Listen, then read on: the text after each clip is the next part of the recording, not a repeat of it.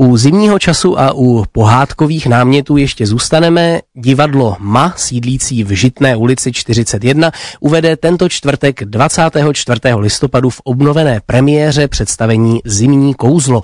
Hru pro děti i dospělé na motivy známé pohádky o 12 měsíčkách. No a o tomto představení pro adventní čas si teď budeme v dopoledním vysílání povídat s režisérkou a ředitelkou tohoto divadla Marianou Arzumanovou. Dobrý den. Dobrý den, já vás zdravím. Eh, jak vy jste se vlastně poprvé setkala s tou pohádkou o 12 měsíčkách a co vás na ní tak zaujalo, že jste se jí rozhodla převyprávět? Je tam jedna taková zajímavost eh, velká, že je to vlastně jedna z prvních vůbec českých pohádek. Uh-huh. Nevím, jestli o tom víte. Jeden vlastně Bartolomej z Chlumce, je to 14. století, teď jsme v 14. století. Jeden z prvních eh, vlastně spisovatelů, studentů Pražské univerzity a pak on stal vlastně učitelem, připravoval žáky ke studiu na univerzitě, tak právě v jeho díle, v díle Bartolomeje z Chlumce, je zachována nejstarší zmínka o české pohádce. Je to právě pohádka o 12 měsíčkách. Tou pohádku mníše jakoby oživovali svá lidová kazání. Mě ten příběh velmi zaujal. Tu pohádku jsem znala od dětství. Věděla také, eh, jsem jako původně z Ruska, tu pohádku jsem znala i tam, mm-hmm. ale pak, když jsem přistěhovala do Prahy, do Česko před 20 lety, tak uh, samozřejmě jsem pochopila, že je to česká pohádka a pak jsem uh, dál a dál hledala a našla tyto zajímavosti. No a proč vlastně jsem udělala ji teď? Protože v době války a ty beznaději lidi chtějí především zázrak. A dala jsem si za úkol udělat pohádku, která by byla zároveň bavila by i dospělí, i děti. Myslím si, že nám se to uh, povedlo, doufám. Mm-hmm. Nicméně to je tedy, jestli se nemýlím, obnovená premiéra, to znamená, to představení už se hrálo loni, kdy ještě válka nebyla, tak jsou tam třeba nějaké změny nebo nějaké aktualizace od toho loňského provedení? В минулом році ми то якоби зачали скушать, а была такова верейна генералка вучи пандемії.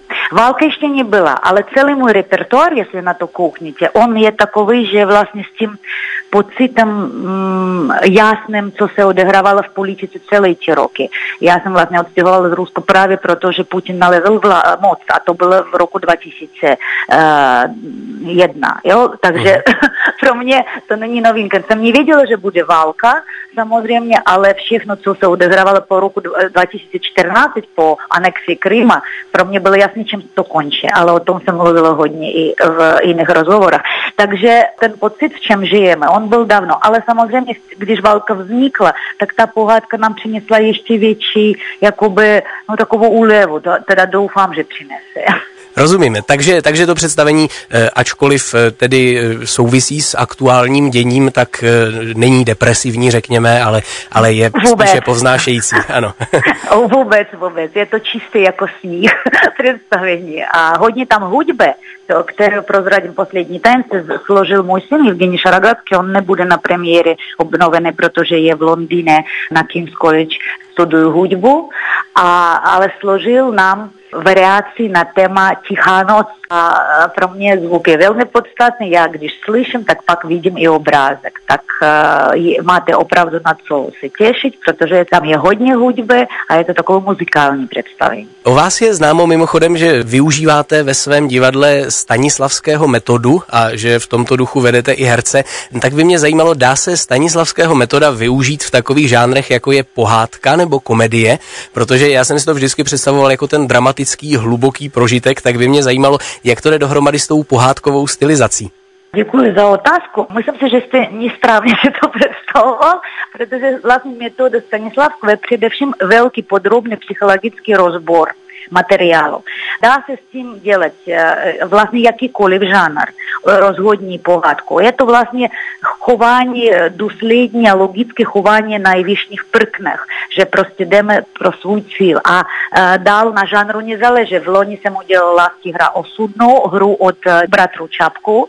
Je to stylizace komedie dell'arte, ale musím uznat, že rozbor podrobný vztahu mezi herci na scéně, jako mezi postavy, pořád jsem používala to, to mně připadá jako nejlepší systém mm, psychologický, který existuje, který vhodен pro to, aby on je co nejblíž k filmovému herectví, tak by jsem řekla. Takže samozřejmě dá se s ním udělat jakýkoliv představení. Myslím rozbor, jestli mě rozumíte. Mm. Nemluvím o Stanislavském jako o režisérovi teď, a právě jako o učitelovi, který vybudoval systém, v kterém je jednoduché rozebírat jakýkoliv text dramaturgicky. Dobře, tak když už mluvíme o tom herectví, pojďme ještě zmínit herecké obsazení. Kdo v tom představení vystoupí a v jakých rolích?